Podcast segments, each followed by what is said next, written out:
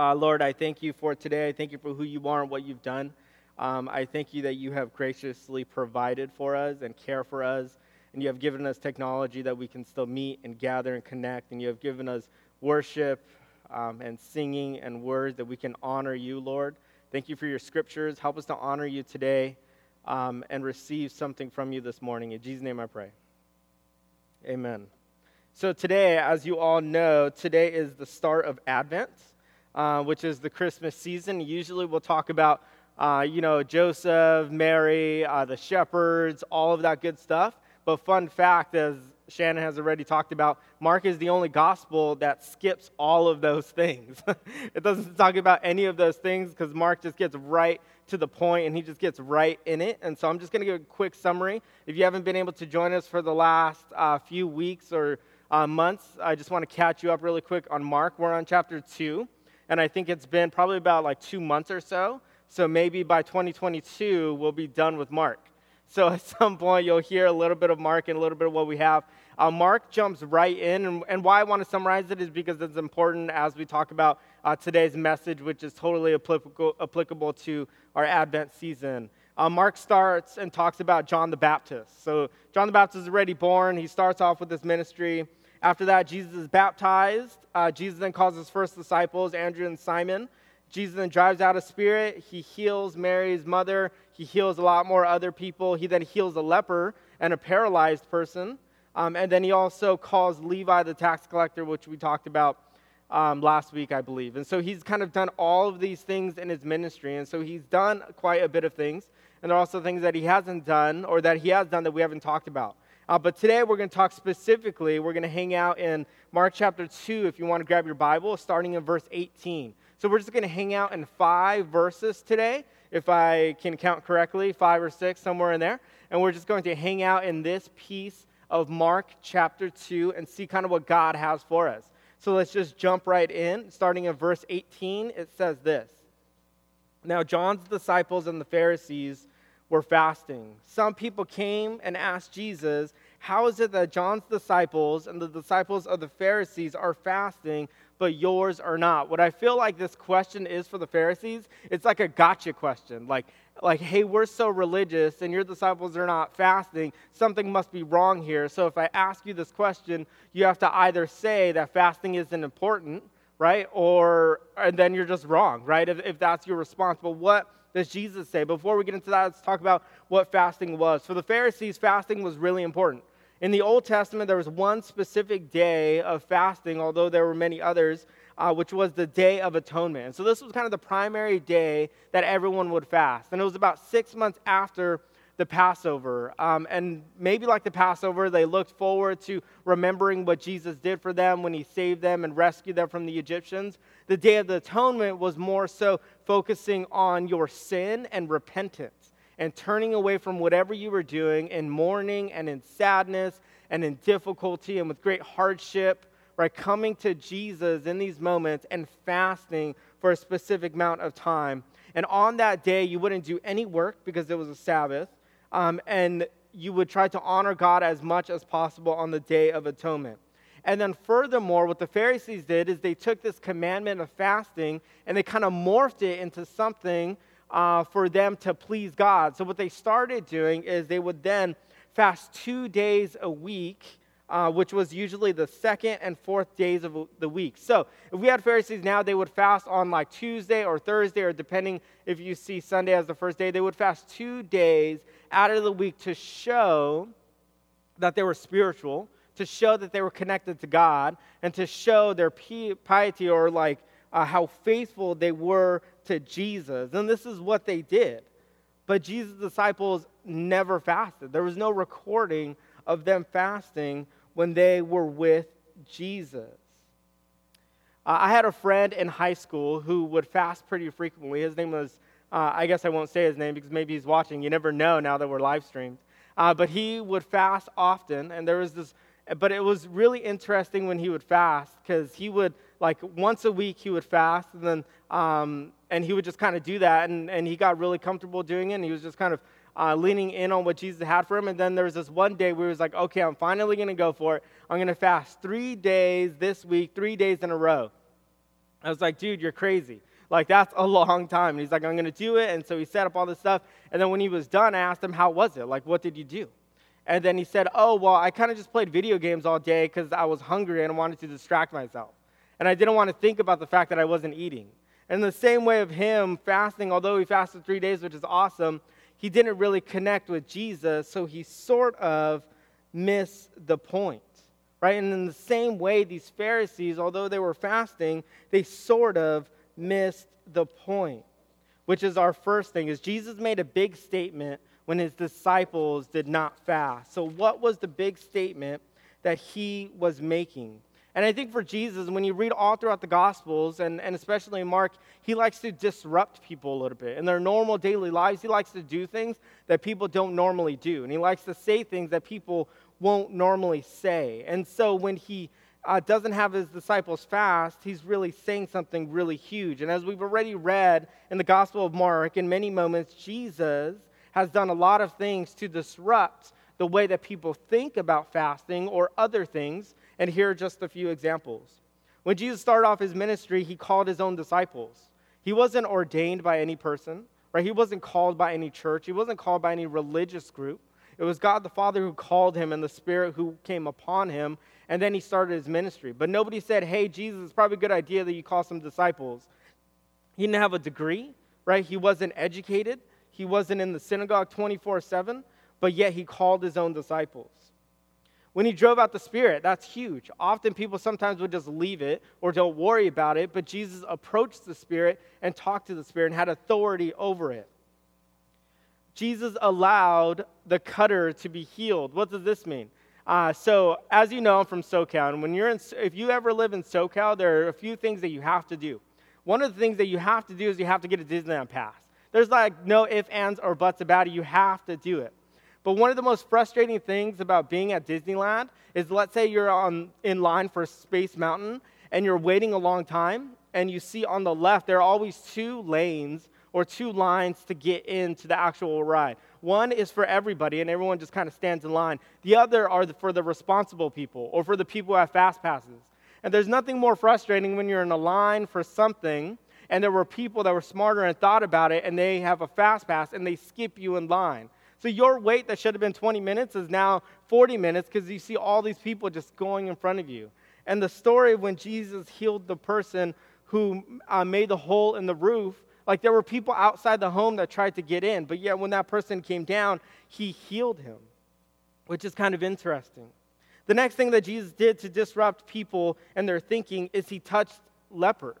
He healed lepers which is so interesting because nobody would talk to them. They would just be quarantined and live life and die and be forgotten, but Jesus didn't do so.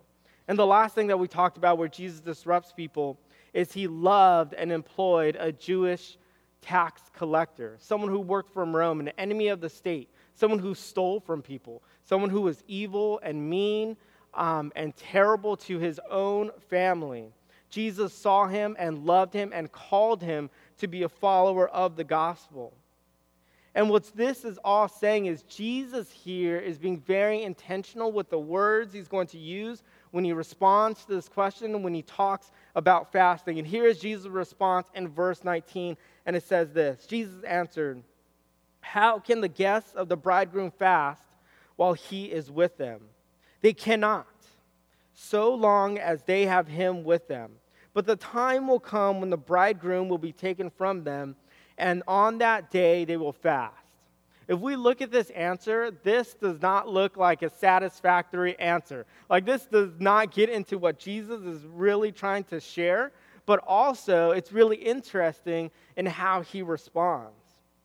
Here's what he is doing when he's saying, How can the guests of the bridegroom fast while he is with them? They cannot so long as they have them with him. What he's saying is he is the bridegroom, which means he's the husband in this story.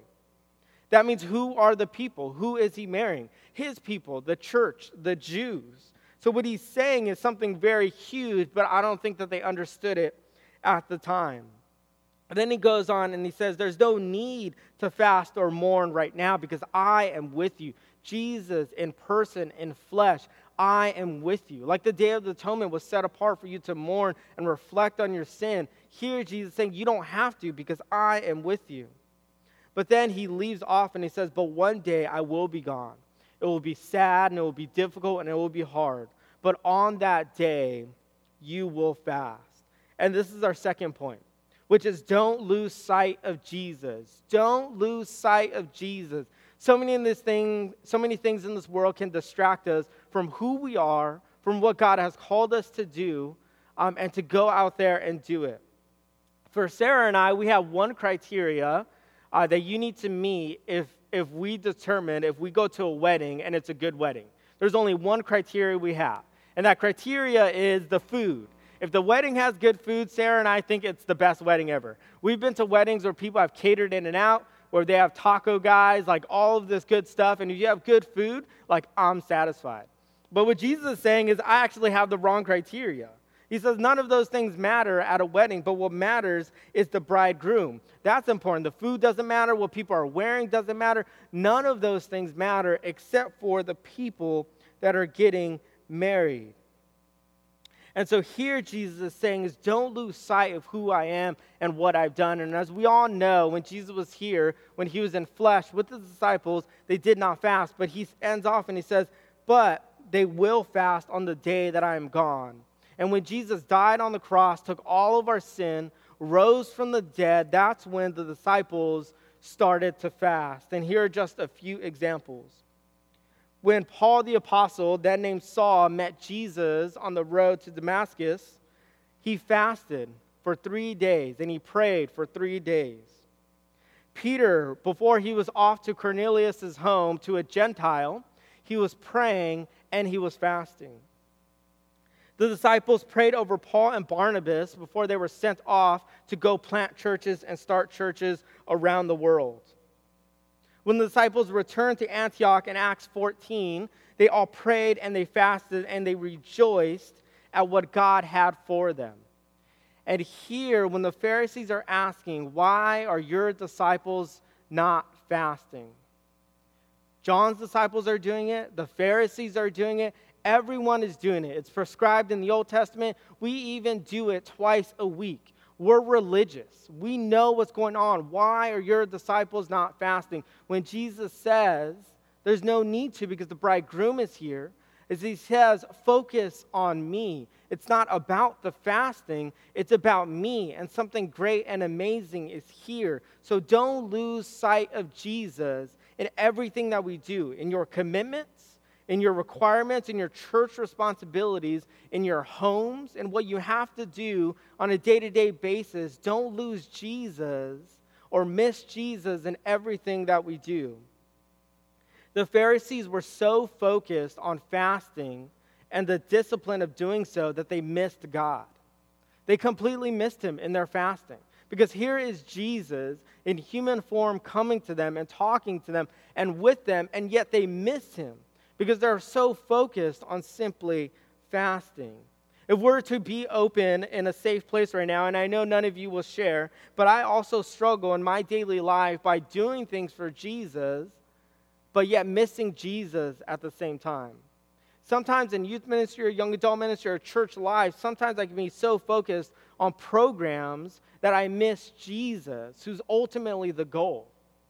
Earlier, Gladys said the two greatest things that God has called us to, right, is to love Him and love others. That's the mission of the church. That is what God has called us to do and a people that He desires us to be. But so often we can be the Pharisees and ask, why are you not fasting? Why are the lights a certain way? Why does the band sound this way? Why is this the order of worship? Why, why, why? When we miss the point when we miss Jesus in doing all of those things. And I am super guilty of this in what I do. And I have the, the um, I get the opportunity to serve Jesus and to serve all of you in this aspect, being the youth and young adult director. But sometimes when I'm doing youth and young adult things, I can get so focused on things that we have to do where I miss Jesus. And so when the Pharisees were asking, Why are your disciples not fasting? I totally saw me and them and I get caught up in the small things and the little things instead of the mission that God has called us to do and to be. And this is how Jesus ends his verses. And he says this, and he gives two quick examples to the Pharisees when they ask the question. He says this No one sews a patch of unshrunk cloth on an old garment. Otherwise, the new piece will pull away from the old, making the tear worse. And no one pours new wine into old wineskins. Otherwise, the wine will burst the skins, and both the wine and wineskins will be ruined. No, they pour new wine into new wineskins. Here we have two different things we have an old wineskin and a new wineskin. We have an old cloth and a new cloth. The patch of unshrunk cloth, the new cloth, and the new wine represent a new reality, which is Jesus and his kingdom coming here. The old cloth and the old wineskin in this context is talking about the old way of fasting, which was primarily a fasting that wasn't about Jesus and wasn't focused on God, but was more focused on fulfilling our religious duties as people.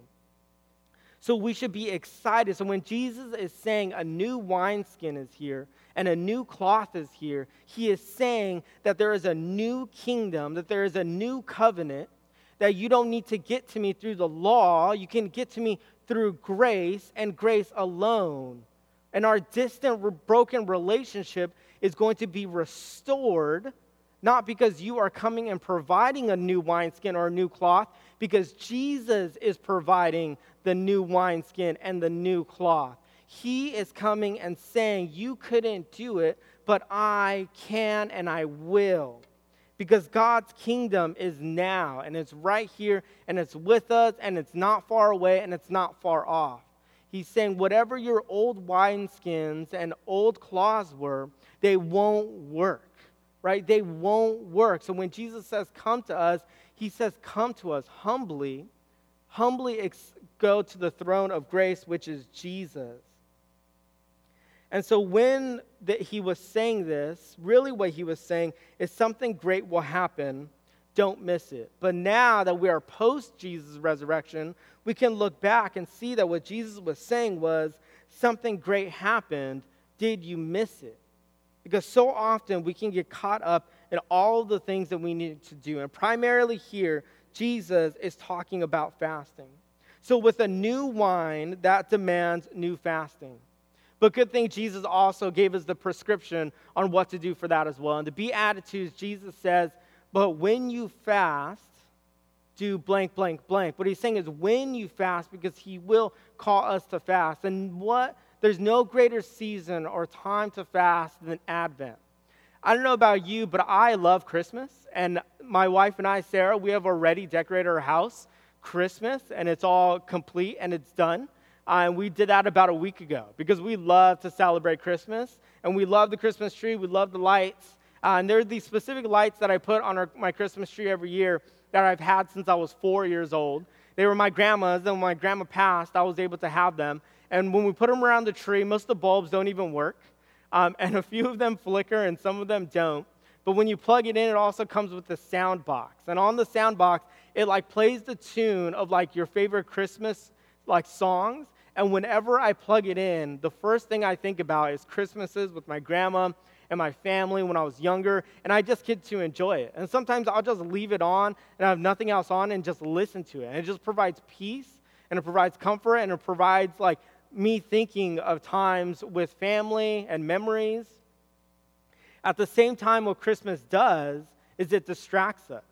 It distracts us from who Jesus is and what he's called us to do. In the same way, in the story, when the Pharisees are so focused on fasting instead of focused on Jesus, during this Advent season, we can get so caught up in the things that we need to do and miss Jesus at the same time. So when Jesus is saying new wineskins are here, he is still calling us in the New Testament to fast. What he, what he then goes on, he says, but don't fast like the Pharisees fast, right? Who put who put ashes on their head and wear sackcloth and let everybody know that that's what they're doing. But he says, when you fast, do it in secret. And that is what Jesus has called us to do. Now, let's talk about a little bit more broadly on this idea of Jesus saying if you attach old cloth to a new cloth, it'll tear. And if you bring old wineskins to new wineskins, it's going to burst and it's not even going to be valuable. I think a lot of the times, although Jesus offers us the new wine, which is grace and hope and forgiveness and a newness of life, often we settle for the old wineskin and we settle for the old cloth. And we take whatever we thought would work or whatever used to work back in the day and we try to have it fit what Jesus' new covenant and newness brings. Here is a perfect example. I don't know if you're like me, but I love checklists. I love checklists only, though, when I finish them. If I have a checklist that isn't finished, sometimes I'll just throw it away and act like I never wrote it, just because I want to complete my checklist. And in the same way, when it comes to my relationship with God, sometimes I see it as if it's a checklist. I see, okay, if I do all of these things, I will then honor God, and God will then be pleased with me. So let's go over our checklist. And you can, maybe you're like me, or maybe you're not like me, but sometimes I'll like think of what God has commanded us to, to do, and I'll ask, have I done those or not? And so the first one is, did I steal today? So we can all ask, did we steal something today? Some of you may answer, well, my kid's Christmas or Halloween candy probably doesn't count, right? Because they shouldn't even have it anyway. So, no, no, I did not steal today. Did you murder today? Maybe I felt like murdering my family, but no, I didn't go through with it today. Did I covet my neighbor's blank, whatever it is? Well, we're in quarantine, so I don't really see my neighbors. So, like, I'm good on that one. Did I go to church this week? Well, it was on, and I'm watching it, so kind of, sort of. And I think a lot of us have these checklists of what God calls us to do and desires us to do, and we determine our relationship with Him by the things that we do instead of the person that we're with and the person that we're worshiping and honoring with our lives. And if you're like me, I can get caught up in this idea as well. And oftentimes, those things that God has called us to are good things and they're great things. He doesn't want us to steal, He doesn't want us to lie, He doesn't want us to covet, He definitely doesn't want us to murder. At the same time, in doing those things, we can bring our old wineskins of God, look at all the things that I have done. Look at all the things that I did and how I've loved people instead. We miss Jesus at the same time. So when he offers us new wineskin and new cloth, what he is saying is your stuff won't work, but mine will. It's a gospel of transformation. It's a gospel of regeneration in our lives. And he's saying, You can't do it, but I can. When he's saying the bridegroom, something new is here, and I am here, and my people will be married and brought to me, and that's important. We can rejoice at that, knowing that Jesus has called us to himself. So, whatever it is your old wineskin is, leave it as the old wineskin and step into the newness that Jesus has called you to step into. And I just want to read or talk about a few verses that Jesus has called us to now as his people. 2 Corinthians 5:17 says this. Therefore, if anyone is in Christ, he is a new creation. The old has gone, the new has come. In Ephesians chapter 2, verses 1 through 10, I won't read it all.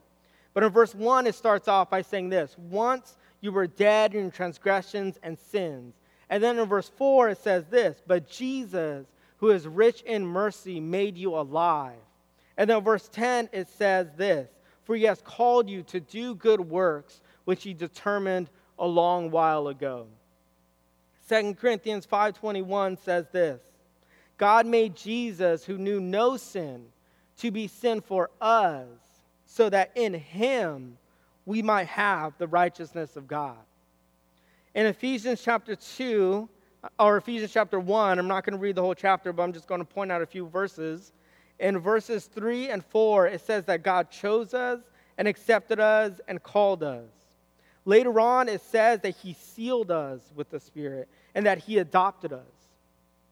And more and more and more in the gospel, Jesus is saying there's newness of life in me, but don't get caught up in what you used to do or don't get caught up in things that you think are going to bring you to me, but just come to me. We are new creations, God's righteousness. We are alive in Him. And I think oftentimes we can miss those things because we get caught up in what we have to do instead of the mission that God has called us to do.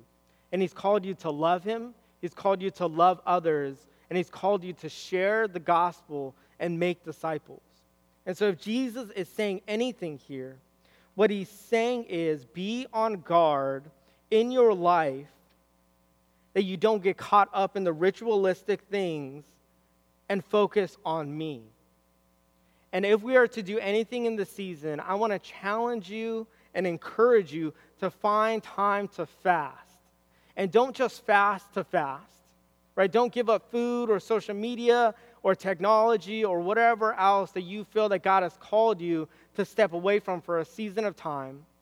Instead, focus on Jesus during that time give him the next month because within the next month before Christmas comes, there are going to be a lot of distractions. Some of us need to finish our Christmas shopping, some of us need a plan for people to come over, some of us are traveling. Uh, some of us need to make home goods. Our Christmas cards are not done yet. We got to mail those out. We're a little late. We have all of these things that we need to do. And just like the Pharisees, when they asked, Why do your disciples not fast? Jesus is saying, You're missing the point because it's not about that. It's about me and it's about who I am. So step into his kingdom and step into his new wineskin and old and new cloth because our old stuff won't work. But I'm thankful and I'm glad and I'm excited that what he offers us won't tear and what he offers us won't burst as long as we step into what he has for us and focus on what Jesus has called us to do. Let's go ahead and pray together. Um, Lord, I thank you for today and I thank you for loving me and being with me. I thank you, Lord, that you have spoken us, to us in such deep, intense ways, Lord. I thank you that you have given us your gospel. I thank you that you have given us your words, Lord. I pray, Lord, that this season, as Advent starts, that we don't focus on the things that we need to do, but we focus on you, Lord. We don't get distracted um, but all the things that have to happen and that we're able to focus on you. We thank you that you come and you give us new wineskin and you give us new cloth and you say something better and something more greater is here. And we thank you and we thank you for your gospel, Lord. Uh, give us a great Sunday. In Jesus' name I pray.